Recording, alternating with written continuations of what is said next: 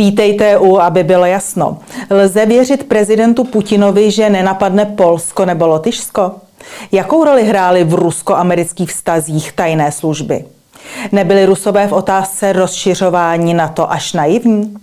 A jak dopadne konflikt na Ukrajině, když Vladimír Putin tvrdí, že Rusko nelze vojensky porazit? I o tom bude řeč. Dnes přijal pozvání bezpečnostní analytik, publicista a signatář Charty 77, bývalý ředitel kanceláře Rady vlády České republiky pro spravodajskou činnost, spravodajec BIS a také nositel státního vyznamenání za zásluhy, pan Jan Schneider. Dobrý den. Dobrý den. Pane Schneidere, řada komentátorů i politologů se nyní vyjadřuje k rozhovoru Takra Carlsna s Vladimírem Putinem a přitom zároveň říkají, že ho vlastně celý ani neviděli a ani vidět nechtějí. Že jim stačí pouze výňatky uveřejněné tou, kterou tiskovou agenturou. Co říkáte takovému přístupu? No, tak to je velmi typický přístup. Mně se uh, připomíná vtip z hluboké totality, kdy bylo to teda proti na ruské prostředí, kdy na Rudém náměstí KGB zatkne člověka, který rozdává papíry a když ho přitáhnou na úřadovnu, tak zjistí, že rozdával prázdný papíry a jak říkají, co to má znamenat. A on říká, pačemu bukuj, veď je to vše jasno. Takže těmhle těm lidem je taky všechno jasný dřív a vlastně tu realitu ani nepotřebují. Oni žijí ve své bublině, ideologicky naprosto vytvrzené, hermeticky uzavřené a velice se brání průniku jakéhokoliv molekuly kyslíku, která by okysličila prostě jejich ochablé mozky. Takhle to, jinak to říct nemůžu. Eh, my víme, že vy jste rozhovor studoval, eh, my jsme jej v redakci, aby bylo jasno, také zhlédli celý. Eh, pojďme ho tedy nyní rozebrat z hlediska vaší profese, tedy z pohledu bezpečnostního analytika. Prezident Putin prohlásil, že po rozpadu Sovětského svazu američané Rusko podvedli. Uvedl, že Spojené státy slíbily, že se na to nebude rozšiřovat na východ a poté došlo pětkrát k jeho rozšíření. Zároveň ovšem Putin trpce konstatoval, že šlo o ústní slib. A když se proti expanzi na to Rusko ohrazovalo, měli mu američané říci, cituji, na papíře to zakotvené není, tak to rozšíříme. Eh, pojďme toto sdělení rozebrat. Byly Spojené státy v otázce na to skutečně tak věrolomné a Rusko tak naivní? Nevím, jestli se to dá nazvat naivitou, podle mě to byla naprostá férovost. Tam byl okamžik eh, velice zajímavý, kdy ten Reagan s Gorbačovem eh, sem domlouvali jako dospělí mužové.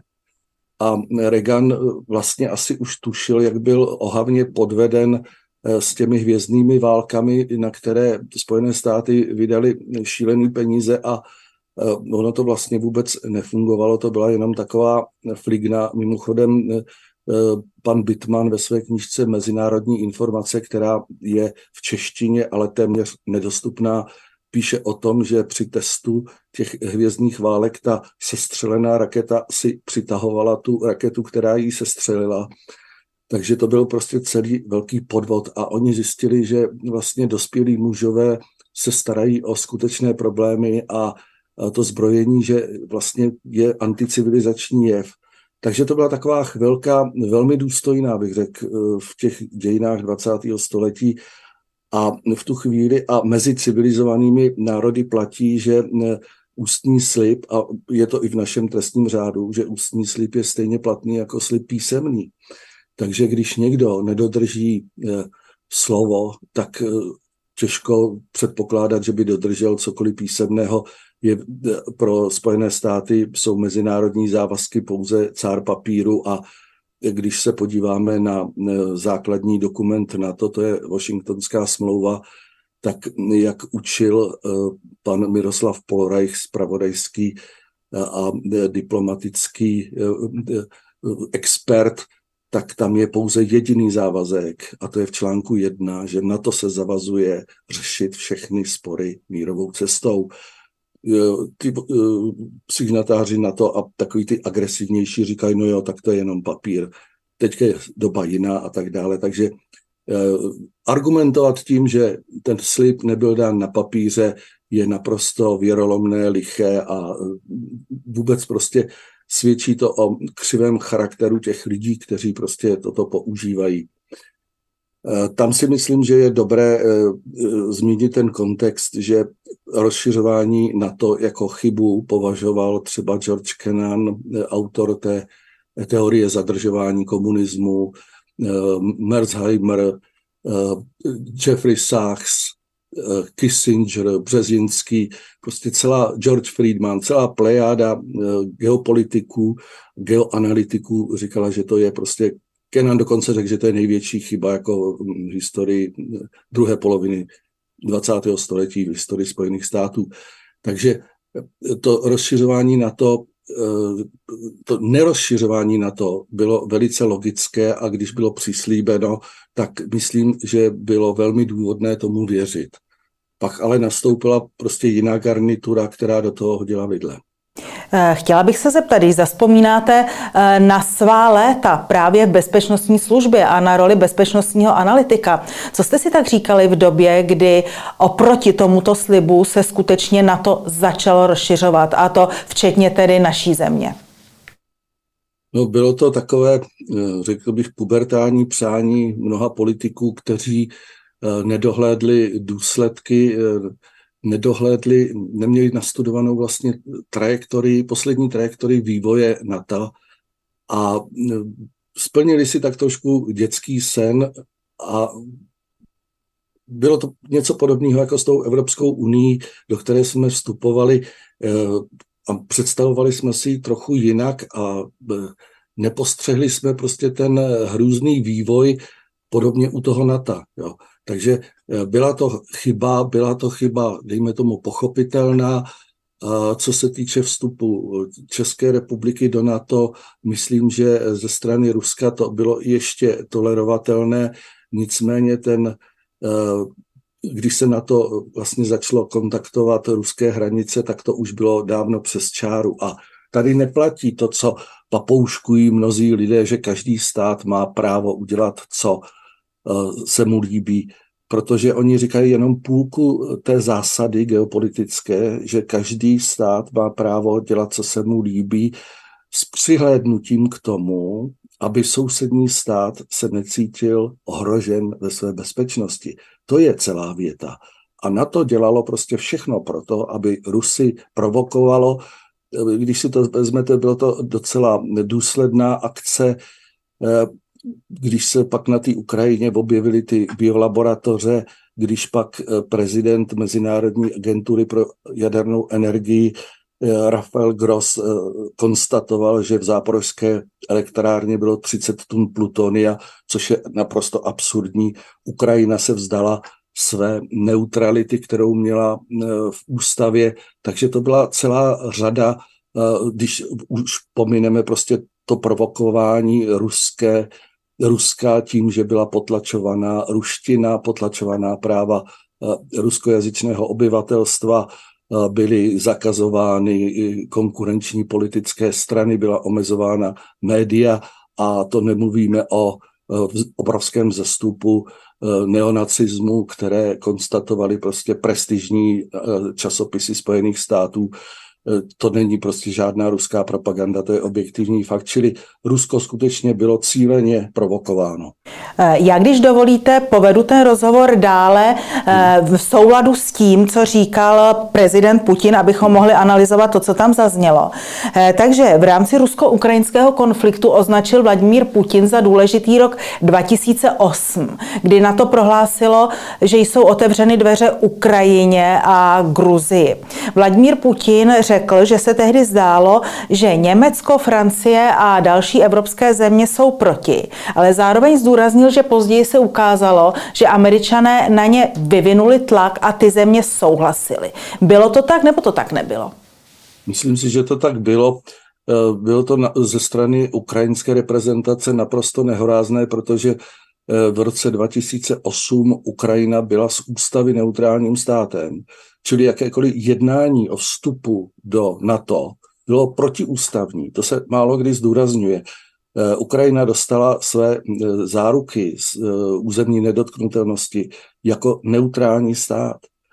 když se Ukrajina v roce, na podzim roku 2014, ona ta zbouřenecká důma potom puči s, s vítězným řevem vzdala neutrality, tak to je důkazem, že prostě ta neutralita v té ústavě byla, čili potřeba je brát eh, všechny údaje, všechny ty děje kolem Ukrajiny s tím, že do roku 2014 Ukrajina prostě deklarovala svoji neutralitu.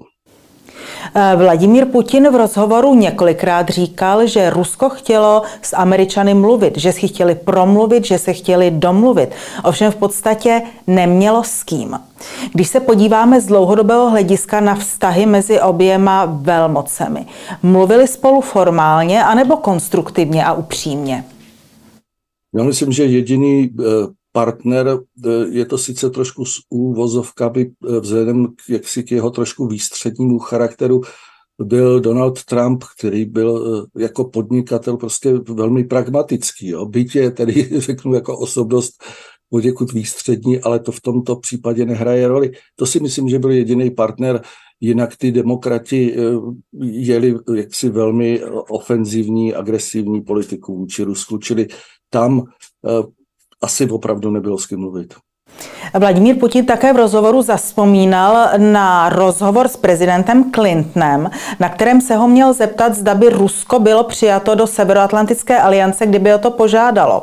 Podle Putina mu tehdy Clinton řekl, že ano, ovšem za několik hodin mu řekl, cituji, že mluvil se svým týmem a teď to nejde. Takže mohlo to tak být, nemohlo to tak být? Váš názor? Určitě to tak mohlo být eh, a svědčí to asi o uh, nově uh, profesionalitě a pevnosti názoru a vůbec orientovanosti. Rusové, respektive to byl ještě sovětský svaz, na to několikrát zaskočili právě touto žádostí už kdysi dávno. Toto byla opět opakovaná, jak se říká, teprve opakovaný vtip je vtipem, takže je zarazili, protože podstatě tomu vůbec nic nebránilo a když byly vzatý eh, do NATO jiný státy, proč by nebylo vzatý eh, Rusko?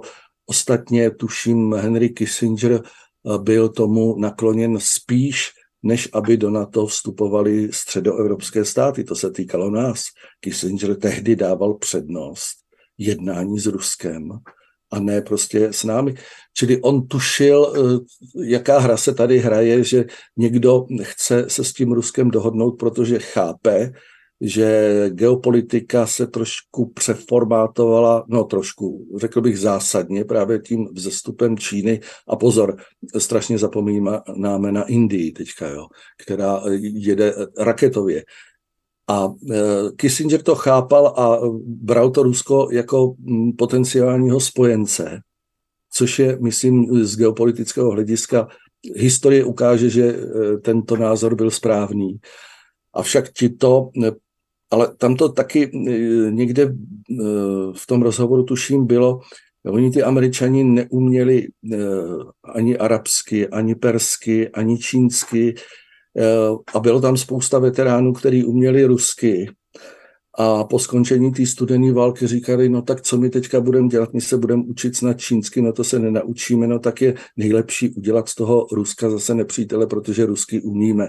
Čili byla tam taková opravdu až směšná setrvačnost, která vedla k tomu, že prostě eh, tajné služby Spojených států se rozhodly mít spíš za cíl Eh, bývalý sovětský svaz a tudíž Rusko a úplně ignorovat eh, celý ten geopolitický vývoj, což je, myslím, pro budoucí roky naprosto fatální chyba, se ukáže. Jo. V rozhovoru Takra Carlsona Vladimírem Putinem také několikrát zaznělo, že silnou roli v politice Spojených států hrají tajné služby, možná prý dokonce větší než samotní politici. Vladimír Putin v rozhovoru tvrdil, že CIA přiznala, že s Ruskem spolupracuje, ale že napsala řediteli ruské tajné služby, že spolupracovala s opozicí v Rusku, že věří, že je to správná věc a že v tom bude pokračovat. Jak byste charakterizoval vztah mezi velmocemi, kdy tajná služba jedné velmoci spolupracuje s opozicí druhé velmoci. No, jak říká Woody Allen ve svém slavném filmu Banáni, CIA neriskuje, CIA spolupracuje s oběma stranami. Takže CIA skutečně podporuje opozice v mnoha státech a velmi nepěkné opozice, to jako z hlediska lidských práv radši o tom ani nemluvit, koho všeho podporují. Na druhou stranu, víte, ono ani to prostředí zpravodajských služeb není jednotný a jsou tam nesporně velmi důstojní duchové, kteří eh, tvrdí to, co říkal právě již zmíněný Miroslav Plorajch, že spravodajské služby by měly pracovat v předpolí diplomacie, to znamená tam, kde i eh, diplomatické styky, kdyby vešly ve známost, tak by to nebylo příliš dobře, tak tam eh, pracují spravodajci. A já si myslím, že toto je velice, pro mě skoro klíčová záležitost v tom rozhovoru, když starý spravodajec starý spravodajský veterán Putin prostě přizná, že ty spravodajské služby jsou v kontaktu. Pro mě to je veliká naděje, protože tady to není kontakt CIA a ruské opozice, ale CIA a ruské rozvědky. A ti lidé tuší, velmi dobře tuší, eh, ta rostoucí eskalace, kam by vedla a jak je to strašně nebezpečný. Takže eh, v tomto bodě si myslím, že to je strašně zajímavý signál, kdy by rozum mohl eh, zase nabít jaksi svoji ztracenou roli v mezinárodních vztazích. A eh, asi to je pozbuzení po, pro určité kruhy ve Spojených státech, aby potvrdil, že eh, ta ruská otevřenost tam je, ale že to jednání prostě bude těžký, ale že oni jsou skutečně otevřeni tomu jednání. No. A že, že tam prostě něco probíhá. Pro mě to je takový náznak eh, něčeho, eh, co asi není dobře příliš domýšlet, protože v tom nejsme jaksi doma, ale nechci použít to slovo signál, ale je to velmi dobrý náznak, že ještě ta naděje zbývá. Eh, pojďme nyní k samotné Ukrajině. Vladimír Putin tvrdí, že vše začalo zhruba před 11 lety, eh, tedy v okamžiku, kdy Ukrajina začala řešit otázku přidružení k Evropské unii. Tehdy měla Ukrajina s Ruskem zónu volného obchodu a kdyby byla uzavřela dohodu o přidružení k Evropské unii, Rusko by právě prostřednictvím této dohody bylo zaplaveno eurounijním zbožím. A tehdy mělo Rusko říci, že v případě dohody o přidružení dohodu o volném obchodu s Ukrajinou fakticky zruší. Tehdejší ukrajinský prezident Janukovič začal podle Putina počítat, kolik by Ukrajina nebo získal, ztratila nebo získala a řekl evropským partnerům, že potřebuje více času. Vladimír Putin dále prohlásil, že ve chvíli, kdy toto Janukovič řekl, začala ukrajinská opozice podnikat destruktivní kroky podporované Západem, vše vedlo v Majdanu a k převratu na Ukrajině. Bylo to tak nebo nebylo? Myslím si, že ta kostra je naprosto správná, protože Eh, ten Janukovičův kalkul byl velmi na místě, on si to velmi dobře spočítal. Rusové věděli, že by dopadli, jako v podstatě dopadáme my, zaplavení velmi nekvalitní, ale masovou a velmi dumpingově podceněnou produkcí západu eh, likvidujeme si potravinářský, zpracovatelský průmysl, dopadá to na zemědělství a je to v podstatě takové dobytí území eh, mírovými prostředky. Eh, to asi velmi dobře Rusové věděli, co by nastalo, čili eh, jakási ta stopka Ukrajině, aby si to rozmysleli, co vlastně chtějí, byla na místě. Nutno říct, že Ukrajina v té době nesmírně profitovala z velmi laciného ruského plynu, vůbec energií. Eh, navíc z toho tranzitu, čili oni si opravdu neměli eh, po ekonomické stránce na co stěžovat. Eh, provázanost ukrajinského a ruského průmyslu byla veliká, čili tam to zajišťovalo ekonomickou stabilitu dlouhodobě, čili ze západu ta lákavá nabídka byla v podstatě destruktivní a bylo jenom dobře, že ji Janukovič odmítl Eh, ostatně ta agresivita byla vidět prostě z toho, co se stalo na tom Majdanu a mimochodem je nesmírně zajímavé, že dodnes eh, Ukrajina, přestože jí v tom vůbec nic nebránilo, vůbec nevyšetřila, co vlastně bylo na Majdanu, protože by to bylo velmi nepříjemné zjištění. Eh, podobně jako nevyšetřili ten masakr v Oděse, kde bylo upáleno téměř 50 lidí, což byl jeden z nejohavnějších zločinů vůbec jako 21. No, století počínajícího. A také to nevyšetřili, protože by to vlastně směřovalo do jejich vlastních řad, čili tam je vidět, eh, že ta agresivita ze strany západu eh, šla, nejdřív byla pomazána medem, že byla tam medová slůvka, jak se té Ukrajině povede dobře, ale ve skutečnosti směřovala jaksi k ekonomickému dobití Ukrajiny, což je uh, dobití s tvrdým i, jo. čili oni ji chtějí vlastnit a uh, asi třetina ukrajinské černozemě už nepatří Ukrajincům a všechny ty dluhy za dodávky zbraní jim samozřejmě píšou na futra jako dluh a pak jim to spočítají, čili až dojde k nějakému mírovému řešení, tak Ukrajinci s úděsem zjistí, že jim nepatří ani židle pod, eh, na které sedí. Já bych přece jenom ještě zůstala v období toho Majdanu, protože Vladimír Putin v této souvislosti prohlásil, cituji, Spojené státy nám řekly, uklidněte Janukoviče a my uklidníme opozici. Nechte situaci vyvinout. Řekli jsme dobře, souhlasili jsme, uděláme to takhle. Jak američané požadovali, Janukovič nepoužil ani ozbrojené síly, ani policii. Přesto ozbrojená opozice spáchala v Kijevě převrat. Konec citátu. Podle Vladimíra Putina tento převrat převrat vznikl s podporou CIA. Zase, vaše hodnocení, vysvětlení. Bylo to tak, nebylo to tak? No tak nepochybně Viktoria Nulandová ve své prostořekosti několikrát propálila velmi důležité údaje. Eh, tam šlo o ty miliardy dolarů, které šly do takzvané demokratizace cizí země. Eh, stačí si představit, kdyby Rusové platili demokratizaci Mexika třeba, co by na to asi, eh, jak by se na to tvářili Eh, američani. Takže eh, tam eh, ten tah na tu bránu byl obrovský.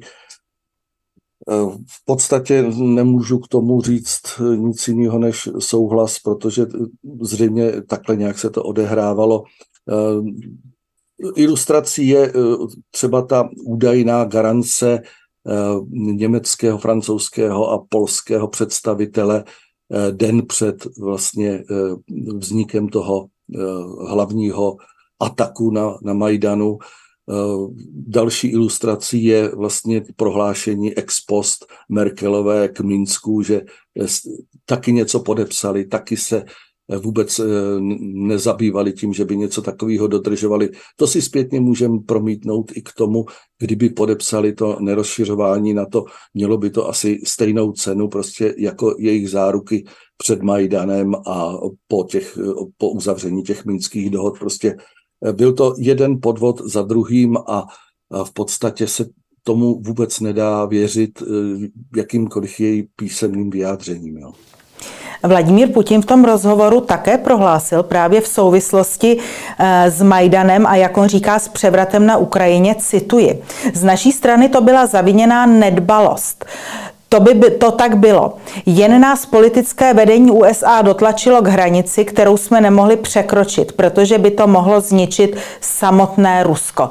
Řekněte, nebylo v té době od Ruska poněkud, já nechci říkat naivně, ale možná proto budete mít jiné slovo, ale eh, nebylo od něj poněkud neprozíravé, když si myslelo, že si mohou spolu s Američany nějakým způsobem rozdělit vliv na Ukrajině?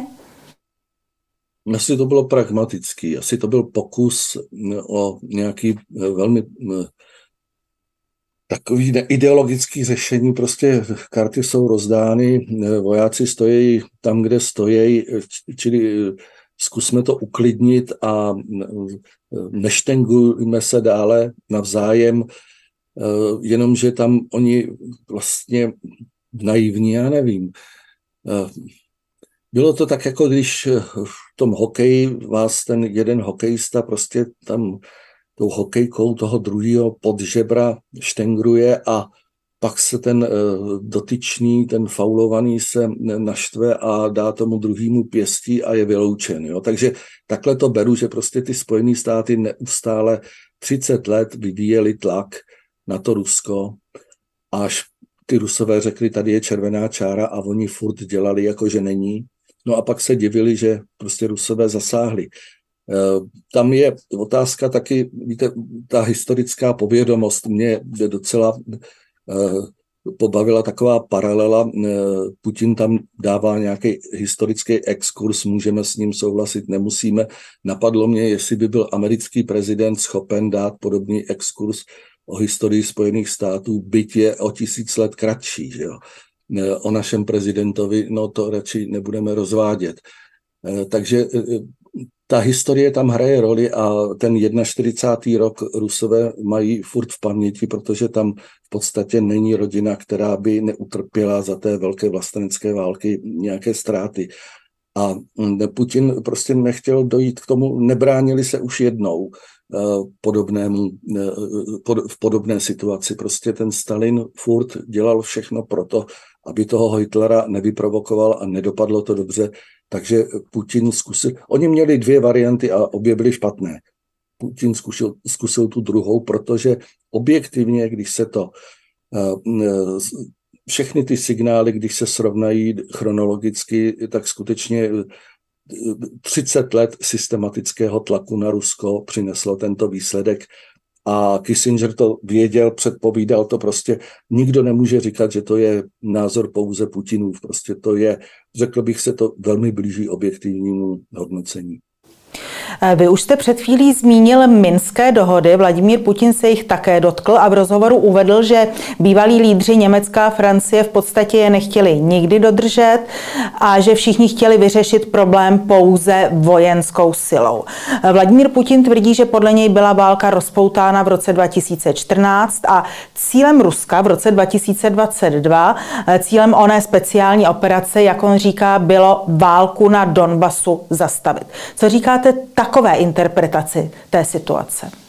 Já s tím naprosto souhlasím, protože každý student prvního ročníku vojenské školy ví, že eh, odvozovat eh, lze odvozovat cíle jakékoliv vojenské kampaně z použitých sil a prostředků. A to, co použilo Rusko eh, na Ukrajině, skutečně nebylo dostatečné k tomu, aby obsadili celou Ukrajinu, jak podsouvají Putinovi prostě mnozí takzvaní naši experti říkají, a tomu nevyšlo. Ne, on to skutečně v záměru neměl, protože ty nasazené síly a prostředky prostě odpovídaly skutečně tomu, jak říkáte, tomu Donbasu. Eh, útok na Kiev byl samozřejmě k odpoutání nebo k rozvinutí fronty a jak eh, Putin velice eh, opakovaně, velice zdůrazňuje, od Kijeva se stáhli po podpisu nebo po eh, dohodě v Istanbulu, kdy vlastně ukrajinský představitel předběžně souhlasil s mírovým urovnáním a pak do toho přilít teda ten bláznivý Boris Johnson a všechno to prostě rozpoutal. Boris Johnson je asi jeden z největších zločinců, který v současné době prostě běhají po země kouli.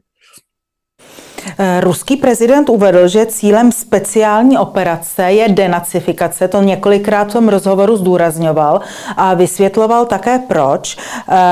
Po získání nezávislosti podle něj začala Ukrajina jednat, jak ří, hledat, jak říkají někteří západní analytici, svou identitu a podle Vladimíra Putina eh, jim nepřišlo na mysl nic lepšího, než postavit tuto identitu na falešných hrdinech, kteří spolupracovali s Hitlerem. Ruský prezident dále prohlásil, cituji, z těchto lidí se na Ukrajině stali národní hrdinové. Těmto lidem byly postaveny pomníky. Jsou zobrazeni na vlajkách. Jejich křičí davy, které chodí s pochodněmi, jako tomu bylo v nacistickém Německu.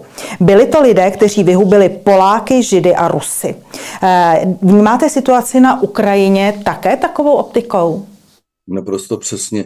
Víte, mě strašně mrzí ta, to pokrytectví Evropy, které v současné době zase mm, mluví o holokaustu a vytahuje prostě nějaké vzpomínky a staví se, jak strašně mu leží na srdci eh, prostě tahle tam vzpomínka, aby to nezapadlo. A na druhou stranu naprosto eh, klidně trpí eh, pochody bývalých SSáků v Rize, Minister Lipavský na to napsal, že to, na to odpověděl, že to je vnitřní věc jaksi Lotyšů a že my do toho nemáme co zasahovat. Jestli chtějí vědět něco o Banderovi, ať se zeptají Poláků. Já myslím, že Poláci jim tam Eh, na západě Ukrajiny předvedou, až, až přijde čas, jim předvedou takovou debanderizaci, že se budou Ukrajinci hrozně divit, jo. protože Poláci to mají, eh, ty památníky mají prostě zapomenuli, ať zemřu prostě, jo, vymažuli vzpomínku těch obětí bandery, takže eh, tohle to je mm, opravdu jako sud s dynamitem, který oni prostě mm, velice s ním zacházejí neopatrně Eh, celá ta historie po Baltí a Hitlera, ano, pobaltské státy dělali dávno před eh, smlouvou Molotov-Ribbentrop, dělali smlouvy. Ostatně vůbec první stát, který udělal smlouvu s nacistickým Německem, bylo Polsko v roce 1934. A v roce 35 byl Hitler Pilsudskému na pohřbu. Jo. Tohle to prostě bývá zapomenuto, čili Putin má mnoho nábojů ještě e, v tašce, které může použít. Prostě oni, když chtějí mluvit o té historii, tak oni mluví velice selektivně. Takže to hnědnutí Evropy, časopis Forward, americký časopis Forward, vydal dokumentaci o tom, kolik e, jmén památníků e, na Ukrajině bylo pojmenováno prostě po skutečně válečných zločincích. Čili toto bohužel prostě, bohužel to není výmysl Putina. Bohužel je to pravda, prostě ta Ukrajina hnědne neuvěřitelným způsobem a Evropa jí k tomu pomáhá, přestože má plnou hubu úcty k obětím holokaustu. Prostě ta, to pokrytectví je naprosto úděsné. Omlouvám se, teď na moment odbočím, ale Eh, přiznám se, že mě znepokojila nedávná informace v našem tisku a sice, že památník Terezín a památník Lidice budou pořádat v tomto roce daleko méně pětních akcí nebo akcí spojených s pětami, právě protože na to nejsou peníze. Jak se na to díváte právě v kontextu toho, o čem spolu právě teď hovoříme, pane Schneidere?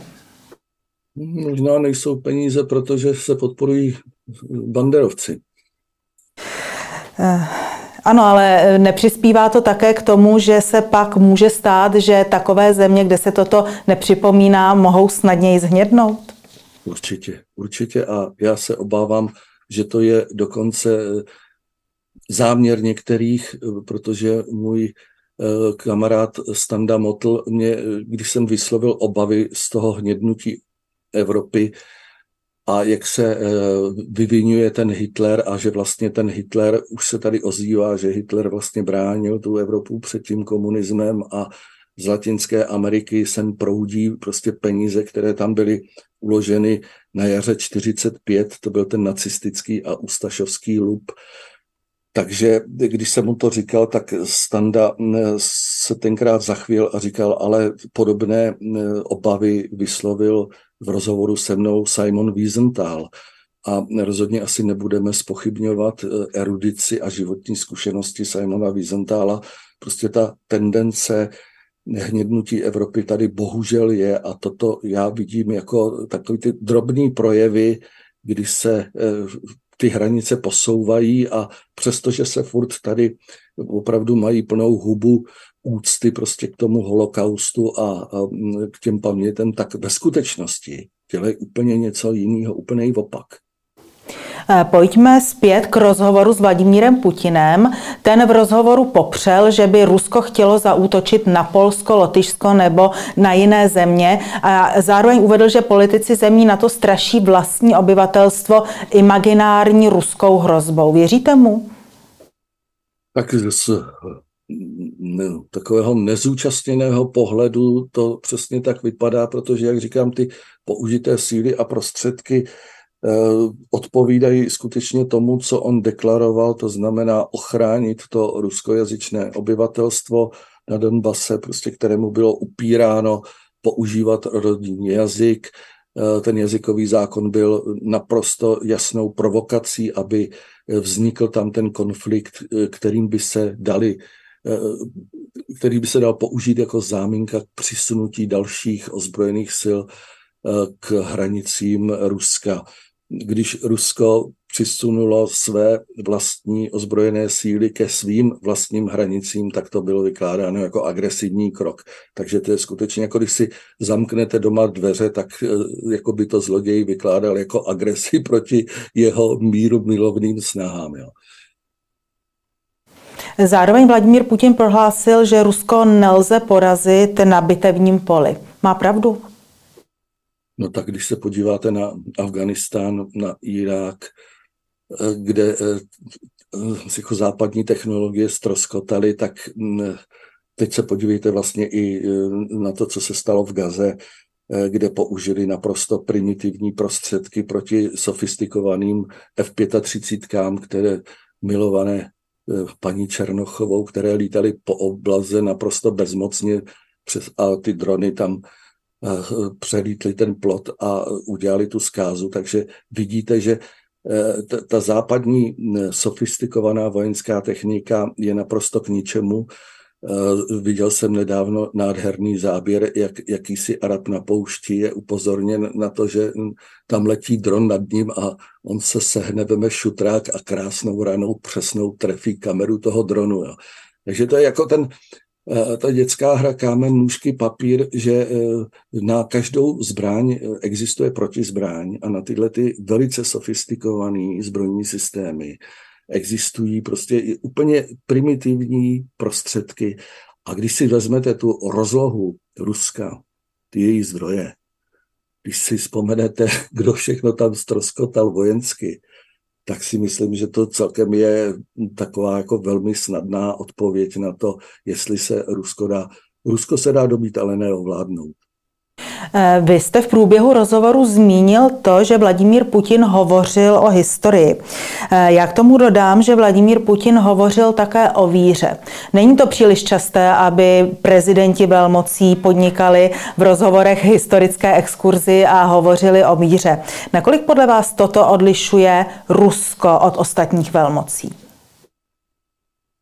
No tak eh, v Číně otázka náboženství asi nebývá politiky frekventovaná, to nejsem takový znalec. Eh, v Izraeli to je zase jako jedna z fundamentálních otázek, ke škodě věci samozřejmě.